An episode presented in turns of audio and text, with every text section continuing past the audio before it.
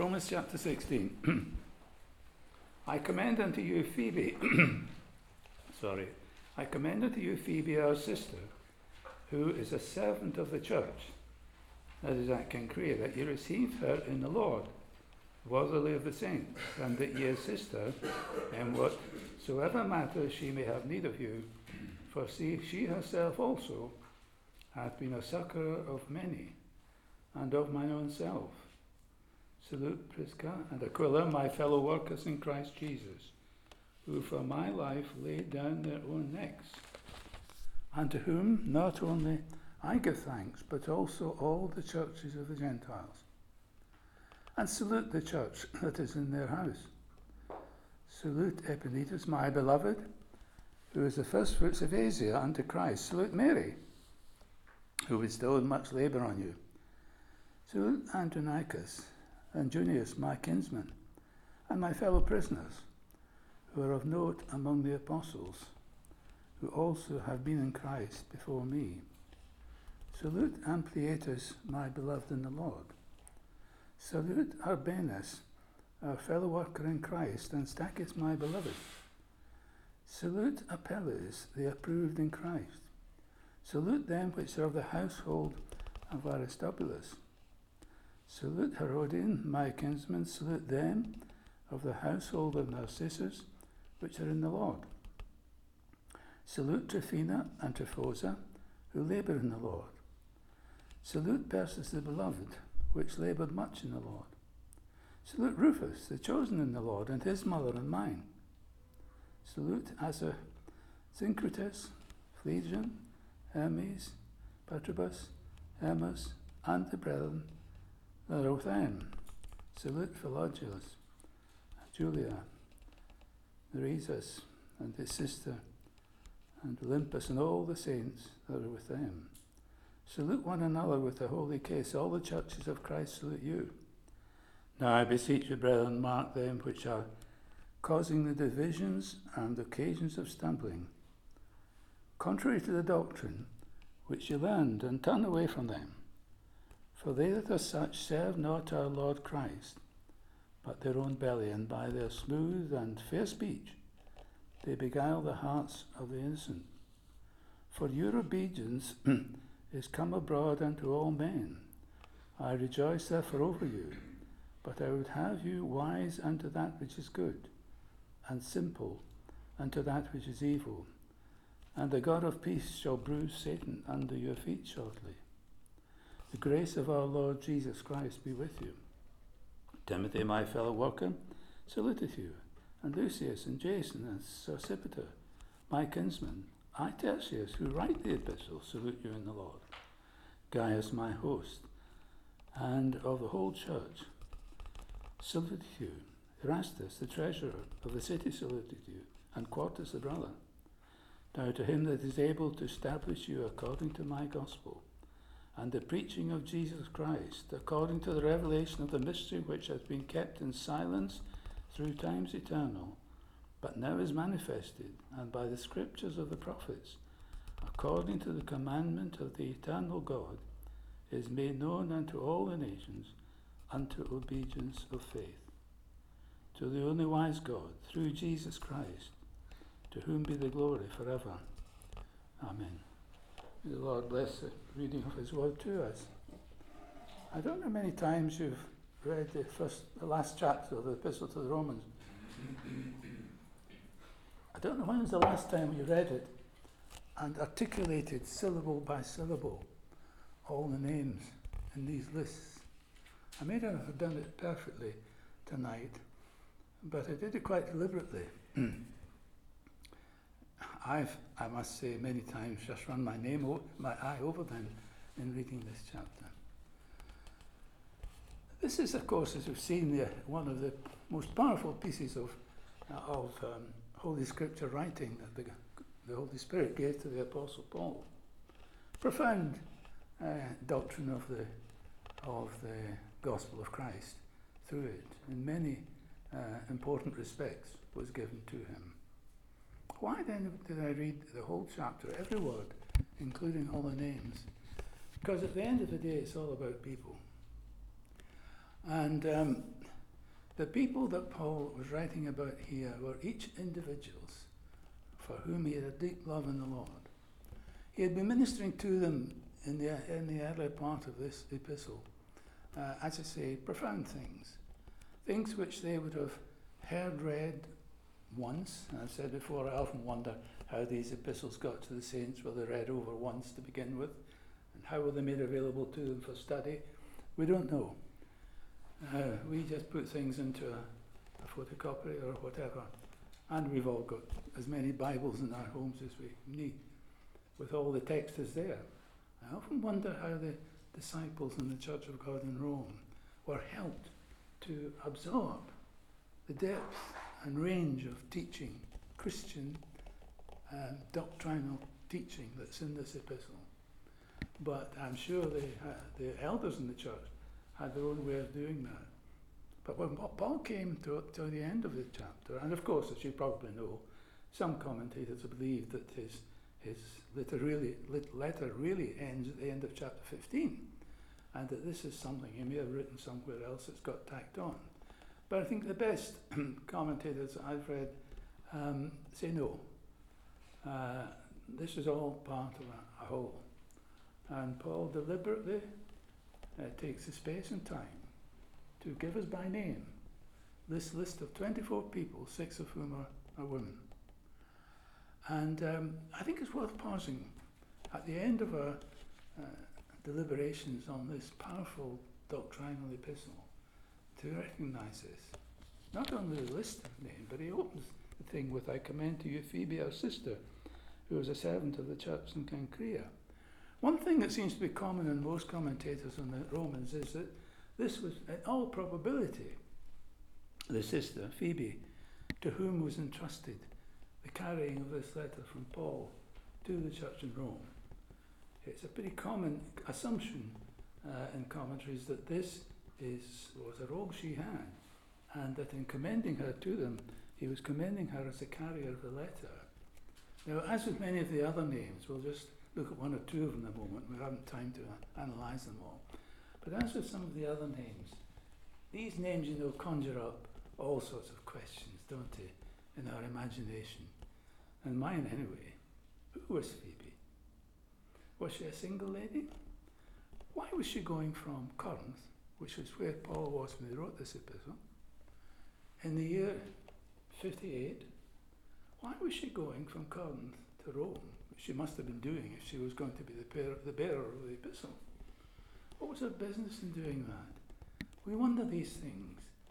Um, and of course, we have no immediate answer to them. But they stir our imaginations. And he goes on to uh, speak of her, her worthiness, to commend her very highly. Um, a sister in whatsoever matter she may have need of you. I wonder if she was going back to Rome to some problems that are not disclosed, disclosed to us in Scripture, family or church problems. And he's appealing to them to be helpful to her here. Uh, for she herself has been a succor of many, of my own self. This is a helpful person, he's saying to them. Now you be helpful to her in whatever way she needs you. So I say a single name and a word or two like that just stir in our minds all sorts of imagination. More so when we come to Priscilla and Aquila, of course. Salute Priscilla and Aquila, my fellow workers in Christ, for my life laid down their own necks, and to whom not only I give thanks, but also all the churches of the Gentiles. Now we could spend a useful half hour discussing all the scriptures teach us about Priscilla and Aquila. I think five or six times their names are mentioned in different places. And uh, the place that always comes particularly to my mind is where we are told that one day in Ephesus, the, she was in Rome and she was in Ephesus and she was all over the place, Priscilla and Aquila. Priscilla and her husband Aquila, incidentally, notice that in nearly all the instances where they're mentioned, the woman's name comes first, Priscilla and Aquila. Why? Interesting. Um, some have speculated she was a, a woman of high Roman birth who perhaps, as some people would say, married beneath her and they had a tent making business. Um, devoted people. There's nothing but what is admirable is spoken about these two people uh, in the New Testament. You can spend a lot of time on this. I say that they're repeatedly mentioned. And the one that comes to most of our minds, certainly to mind first, was the day when they were in Ephesus. And a very able man turned up. Where he came from, we don't know. His name was Apollos. And he was a very gifted preacher and teacher. And these two people listened to him. And they appreciated this. And thank God for him. But can you just imagine them saying to one another afterwards, that was a fine address from Apollos, wasn't it? But he's not quite right on this or that. He really needs somebody to put him right. And the one says to the other, but we're not very much in a position to do that, are we? I see these two people going home and on their knees before the Lord, asking for His guidance as to how they could have the wisdom, the humility, and the grace to speak to this great man. Would he rebuff them? Or, or would he listen to them? And I believe they got the answer from the Lord. Oh, right, you say this is imagination, but these people do stir your imagination, don't they? They came to, came to Apollos and they approached them. Perhaps they asked him to their home for a meal and said how much they appreciated his preaching and said, but there was a point you raised about so and so. Can you imagine just how gently they would try to get to it? And then I'm sure they would be immensely thankful to realize that this man was very willing, as I think the scriptures would indicate to us, he must have been very willing to listen to them. And they taught him the way of God more perfectly. Um, Paul knew about this, I'm sure. He knew these people well, obviously. And he's just commending, commending them to the church in Rome, sending greetings and so on. And so he goes on. And we have the list of people 24 names mentioned, I say, six of them women.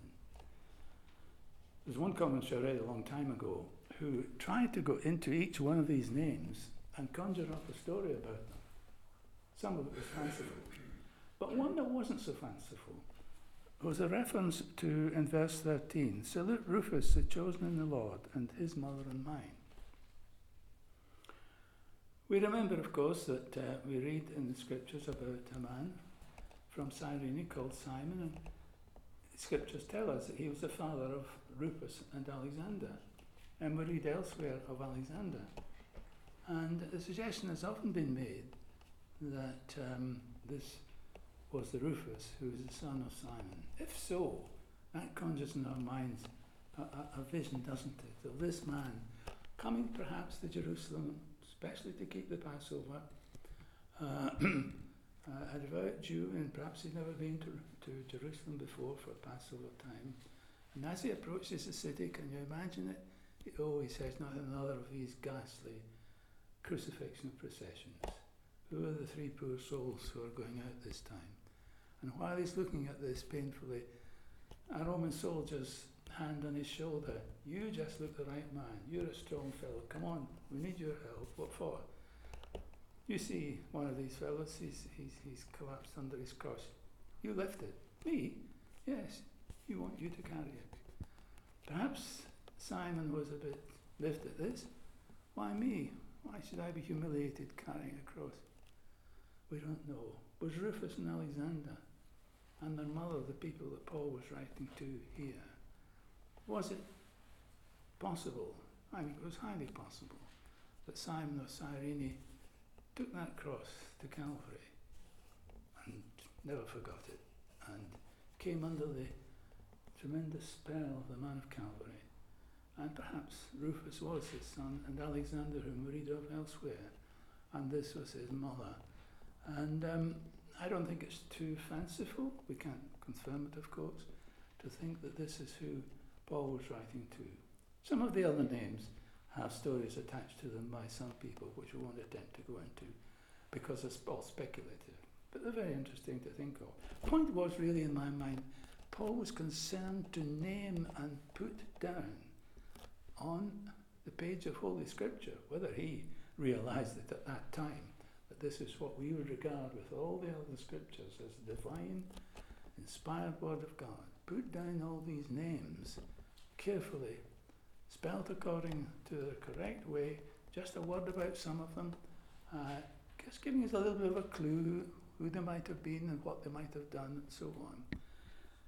I say, coming to the end of such a powerfully doctrinal and theological uh, treatise, it's very touching to think that he was concerned at the end of the day to remind himself and them that the whole thing at the end of the day was about people. These were people who had come to know the same Lord and Master that he, Saul of Tarsus, now Paul the Apostle, had come to know through simple faith. They were his brothers and sisters in Christ in the church in Rome, never been there. Some of them he may have known, some of them he had never seen, perhaps. Perhaps all of them, or most of them, he did see when he finally did get to Rome. We don't know. But I think it's very uh, important to just pause and recognize uh, what the apostle had in mind when he gave us all these names. And uh, give us just a detail about them and um, sent salutation from them, uh, to, from them, and to them, and so on. And um, this is how he's winding up his epistle. Now, it seems almost as though um, after he's done all that, uh, he'd come to the end of the epistle. But I imagine Paul writing all this and then having a further thought. In verse 17 he said, Now I beseech you, brethren, to mark them which are causing the divisions and occasions of stumbling he must have been concerned. He doesn't say much about this earlier in the epistle.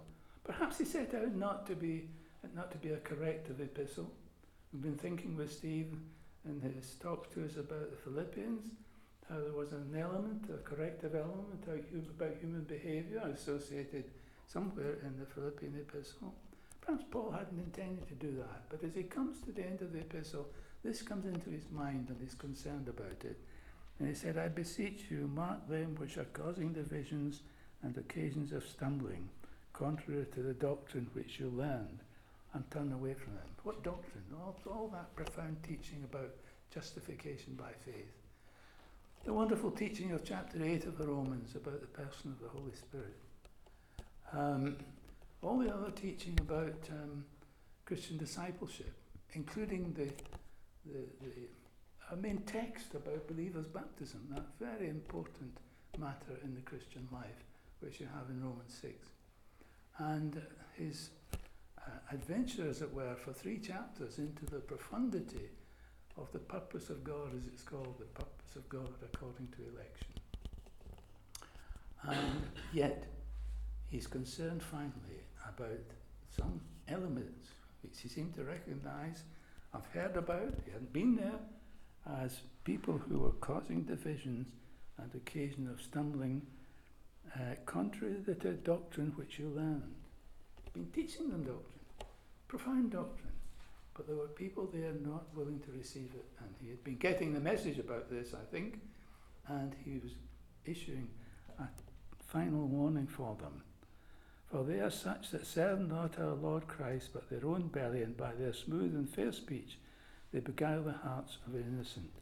And then he gives us that remarkable word. He said, I would have you to be wise to that which is good and simple to that which is evil. I've often thought of these words and just what the apostle meant by this.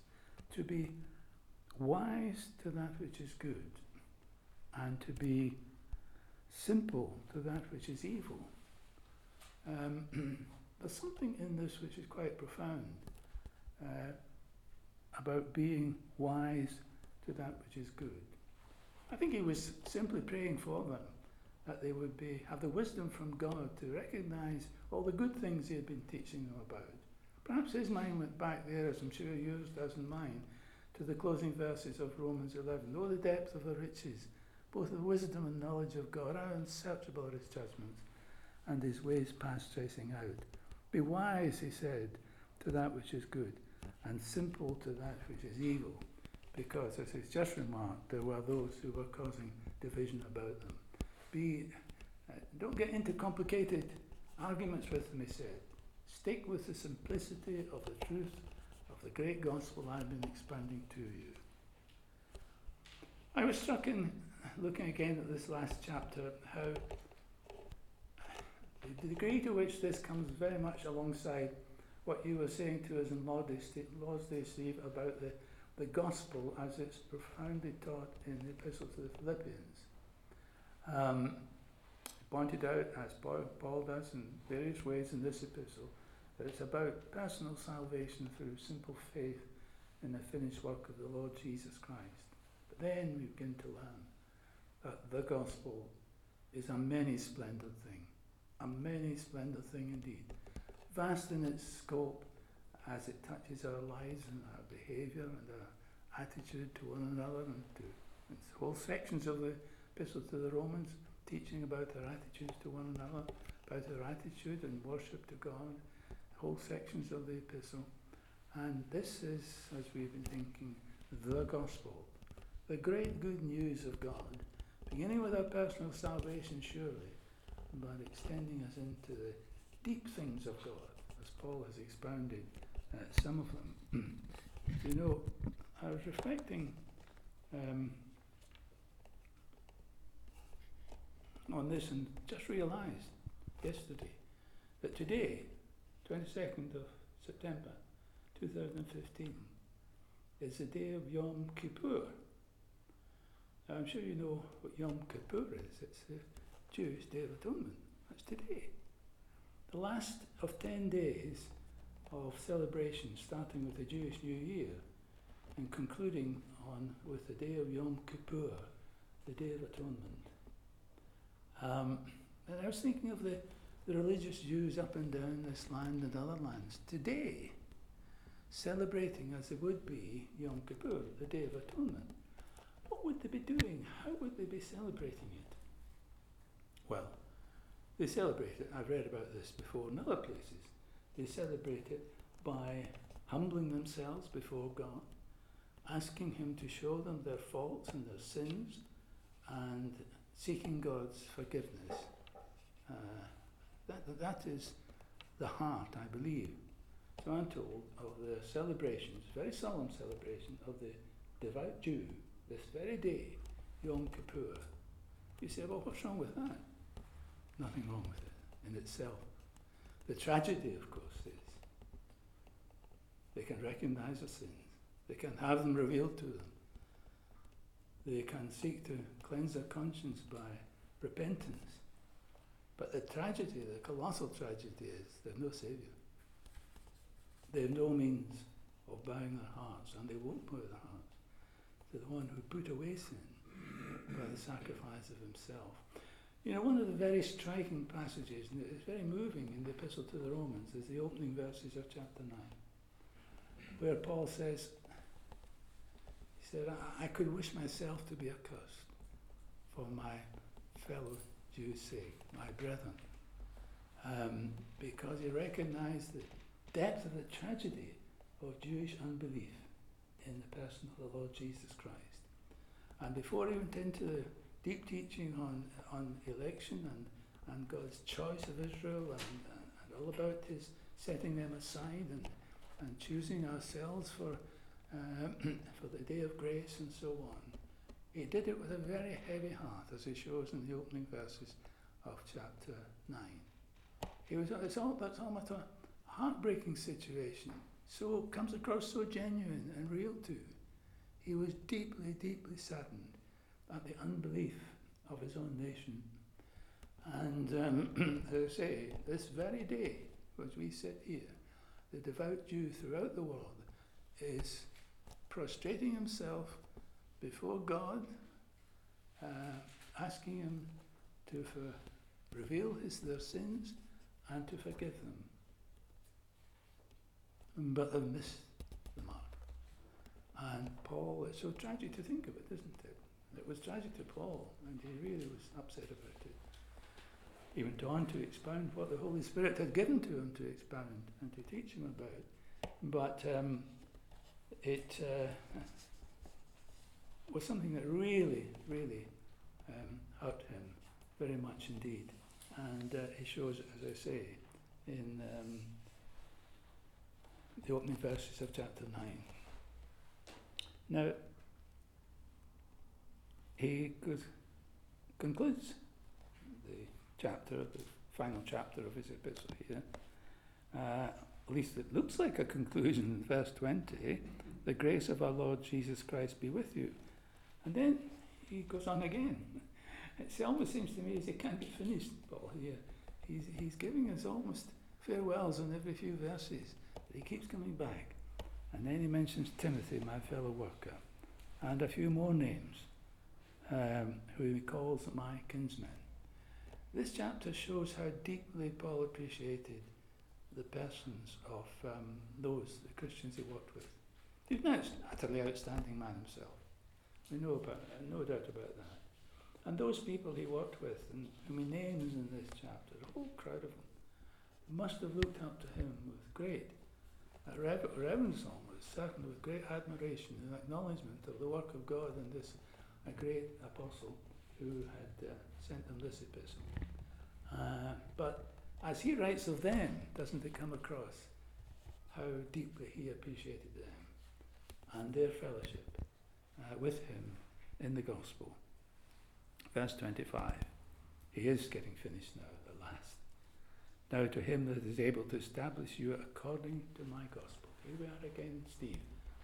the gospel, as Paul saw it my gospel. This is one presentation of it in Romans. Some of the deepest um, doctrinal theological issues of the gospel he's been dealing with, and he calls it at the end here, according to my gospel and the preaching of Jesus Christ, according to the revelation of the mystery which has been kept in silence through times eternal.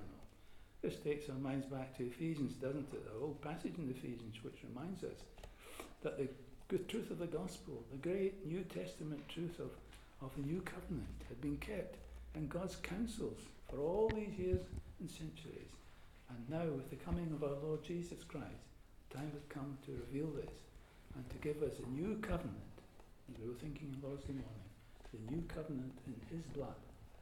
And um, this is where Paul gets to here the mystery which had been kept in silence, he says, through times eternal, but now is manifested. By the scriptures of the prophets, according to the commandment of the eternal God, is made known unto all men and to the obedience of faith. Um, he's finally got to the end of the, his epistle as the, the apostle here, and it's, it's very um, touching and powerful the way he draws his epistle to a close with this final great doxology about the gospel, the greatness, the glory, the power, the extent, the, the, the majesty of the gospel which had been given and which has been revealed to us after all these many years. We just leave Paul's epistle here for our reflection. Uh, I've only touched on it in one or two uh, aspects um, over a few talks. But at the end here, we're left with a, a sense of a, a great sense of completeness of the message that Paul had been given to um, to minister to the saints in Rome and to us. We knew he hadn't been there. We knew he was going there and did get there as a prisoner, as it happened. And whether he ever got to Spain, we don't know. But he had here, in the end, a lot of Christian love and affection to share with all these named people. Uh, it was uh, just reading through the names again that struck me again. It's, it's profound teaching, but it's all about people. And they were people who were in his heart. And um, there's a lot of teaching commended to us. Of course, it's directly so one part, as we saw, of the epistle, that we should, um, our relationships with one another should be good and loving and so on. But it comes through here just the way the apostle presents himself in his final message to the Romans. So we just leave it for the Lord's uh, blessing on our consideration of this monumental um, treatise, which it was, and um, we come back to it and we reflect on things we've seen as we read it from time to time and compare it, as I say, with the Paul's other epistles which are studying uh, on the Lord's Day morning.